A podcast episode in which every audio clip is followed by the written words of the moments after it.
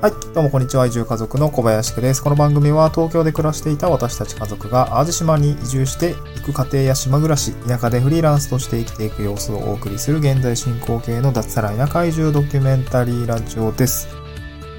はい。えっ、ー、と、今日のトークテーマはですね、移住の変化点、移住して変わった必要なもの参戦という内容でお送りをしていきたいと思います。えっ、ー、と、これはですね、先日私が友人と話した時の内容なんですけれども、まあ、ちょっとこんな出来事があったんですね。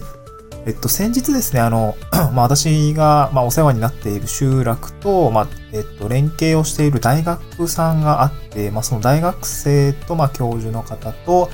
一緒に、こう、なんかオンラインで授業をするっていうのがあって、まあ、それにちょっと、えー、まあ、作業とか、いろいろやって、えっと、携わってて、で、その時に、まあ、あの、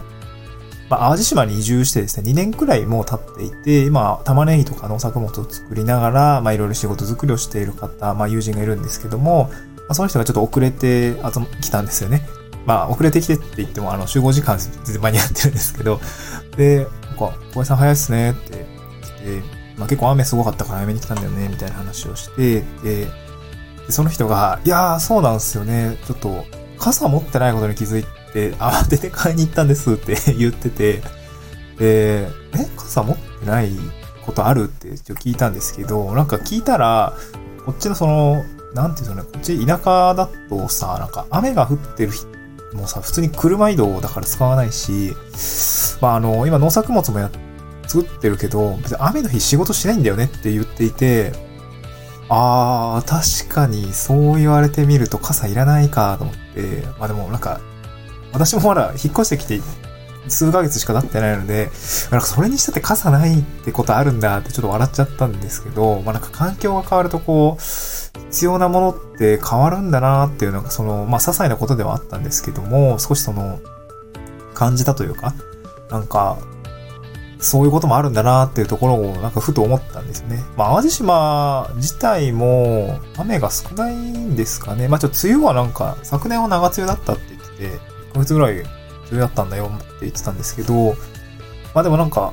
ね、雨少ない、岡山、近くの岡山県とかってすごい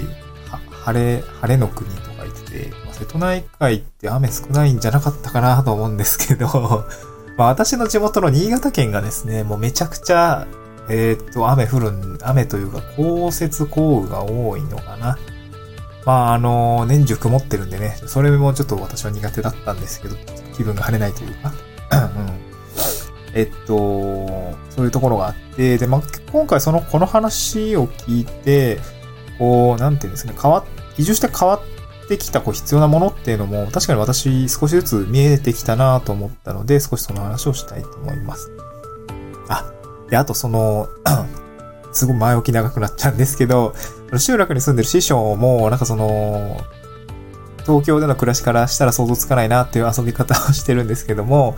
その集落の師匠ですね。まあ、元気なんですけど、71歳ですかね。なんです。元気なんですよね。あの、いつも、あの、家の庭、まあ、めちゃくちゃでっかいんですけど、まあ、テーマパークみたいになってるんですけどね、いろいろ。で、自分でこうバンガローを作ったりとか、普通にこう、畑をなんか池と駐車場に作り変えたりとか、なんかそういうことをもう普通にやってて、まあ、晴れてれば野良作業、野良作業してるんですよね。あの畑やったり、まあいろいろやったり、まあ DIY したり、すごいアクティブなんですけど、まあ、その人もなんか遊び方がちょっと面白くて、なんか、雨の日に、あの、一回集落に通った時に、今日誰々さんいますかねっっていう風に連絡をしたら、あー、多分雨の日だからいないと思うよ。奥さんと遊びに行ってるって言ってて え？どういう雨の日なのにって思ったんですよね。で、話聞くと、やっぱりその、晴れの日は、外で作業できないから、暇なんだよねって。多分まあ仕事しないんですね。仕事しない。まあなので、奥さんと雨の日は、こう街に遊びに行ってるんだよって言っていて、遊び方もなんか、そうなんのか。晴れの日はね、逆に忙しくて。雨の日は、えー、まあ、働か、もう仕事しないって決めてるから、まあ、街に遊びに行くんだって言って、なんかそれ、すごい素敵って思って なんかいいな、雨の日も、ね、雨の日って普通遊びに行かないじゃないですか。わかんない。都民というか、なんとか、都会の人というか、まあ、一般的にはなんか雨の日ってね、外で遊べないから、えー、っと、遊びに行かないと思うんですけど、まあなんか、田舎の、田舎の人なのか、その人だけなのかわかんないですけど、やっぱ雨、晴れの日って忙しいから、雨の日に遊びに行くんだっていうのを聞いてね、あの、なんかすごいちょっと生活感が、まあやっぱり私の感覚と、あな、確かになんか違いが見え、見えたなと思って、すごい新鮮だったんですね。で、ちょっと前置きね、もう5分くらい使っちゃったんですけど、じゃあ自分がこれ移住してきて、まあ、なんて言うんですかね。こう、移住して、こう、変わった、まあ、自分にとって必要なものって何何かあるかなっていうところで、まあ、少しね、今日は3つ持って。で、それは何かっていうと、1つ目が、まずね、あの、服装ですね。スーツ着なくなったっていうことなんですね。スーツ着なくなったよっていうことと、もう一つ服装で、おしゃれより機能性重視の服が必要になったっていうのがこれ二つ目ですね。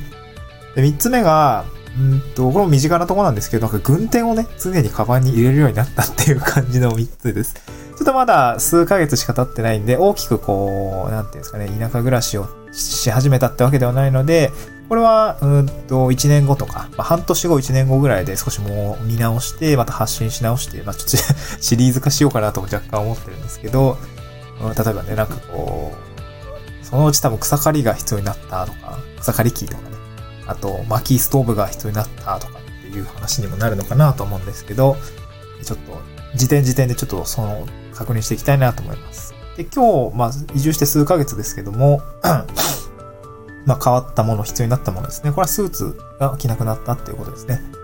えっと、まあ、こちらは転職が絡むものになるかなと思います。働き方が変わったっていう形です。まあ、私の場合は移住をして働き方が変わったっていう感じになるので、えっと、もう、なんていうんですかね、ホワイトカラーっていうんですかね、こう、スーツを着る仕事ではほぼなくなっ、まあ、ちょっと微妙なんですけどね、別に野良作業をマックスでやってるかっていうとそんなことないんで、まあ、ブルーカラー、なのかな、作業してる人の方に入るのかなと思うんですけどね。まあ、スーツ着なくなりました。まあこれは私的には良かったかなと思うんです。スーツって、あの、肩パッドみたいなの入ってるじゃないですか。あれすごい肩凝るんですよね。なので、社会人の時には、あの、オフィスカジュアルになった時にはもうほとんど一回もスーツ着てないぐらいですね。ほぼほぼあの、シャツとニットみたいなそんな感じだった、まあ田舎はね、あのスーツ着る機会本当に減りますね。ちょっとこの後、6月ですかね、あのー、市役所とか新聞社さんとかとプレスリリースみたいなの、えー、っと、発表会みたいなのがあるので、そこでまあ久々にスーツ着るかなっていう感じですね。ちょっと梅雨なんでカビないように気をつけなきゃなと思いつつ、はい。えー、スーツを着なくなりました。で、もう一つが、こう、おしゃれより機能性重視の服が必要になったっていう感じですね。えっ、と、これこの後買いに行こうかなと思ってるんですけど、まあ、あの、つなぎ顔に行こうかなと思ってまそう、あくまで。まあ、あの、なんていうんですかね。まあ、まあ、汚れるんですよね、普通に。靴とかもそうだし、服とかもそうだし、まあ、野良作業してるんで。普通、あとまあ、結構暑いしね、汗かいたりすると。だから結構機能性重視の、こう、あと頑丈な服っていうんですかね。結構土とか草とかに引っかかったりとかして破れちゃったりみたいな、傷がついたりっていうことが、まあまあ、すでにもうちょっとあったりするんで、まあ昨日、あの、おしゃれよりね、機能性重視の服がいるなーっていうところですね。まあ東京の時って別にそういうなんか、ハードな状況で仕事してるわけじゃなかったんで、もう空調も整って、なんかコーヒーも飲めて、えー、お菓子も売ってて、まあ、お菓子食べながら仕事してるみたいな、多分あのデスクワークなんで、そういうね、まったり、まったりというか、まあ、システムエンジニアのその環境はね、正直ね、自然界的にはぬるぬるゲーだったんですよね。まあ、仕事自体は頭を使って結構消耗するんで、まあ、糖分使うっていうのもあってお菓子置いてるところはあったんですけど、まあ、そういうちょっと全然働き方が変わってきたよっていう形ですね。なので、機能性重視の、あの、服装が必要になってきたよ。まあ、丈夫な、頑丈な、あの、体を守る、物理的に体を守る服が必要になってきたっていう感じですね。はい。で、あとは、まあ、これなんか細かいとこなんですけど、軍手をね、常にカバンに入れるようになりました。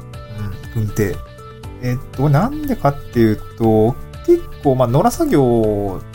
まあ、まだ少ないんですけど、結構ね、唐突にこう DIY に誘われたりとか、まあ、この前あの、草むしりじゃ、今度ちょっと声かけていいって形で、あの、ぜひぜひ、まあ、私のあの、借りる、借りるというか、あの、えっと、直す古民家の庭もめちゃくちゃ草ぼうぼうなんで、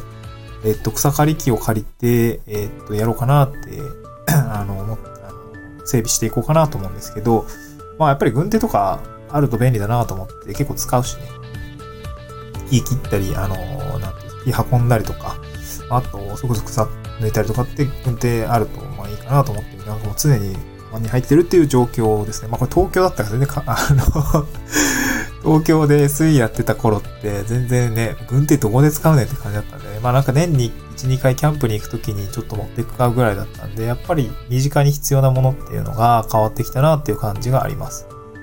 はい。まあこんな感じです。こう、移住す、移住して田舎に暮らし始めるとやっぱ必要なものとか、まあ自分にとって必要なものっていうのがどんどん変わってきますね。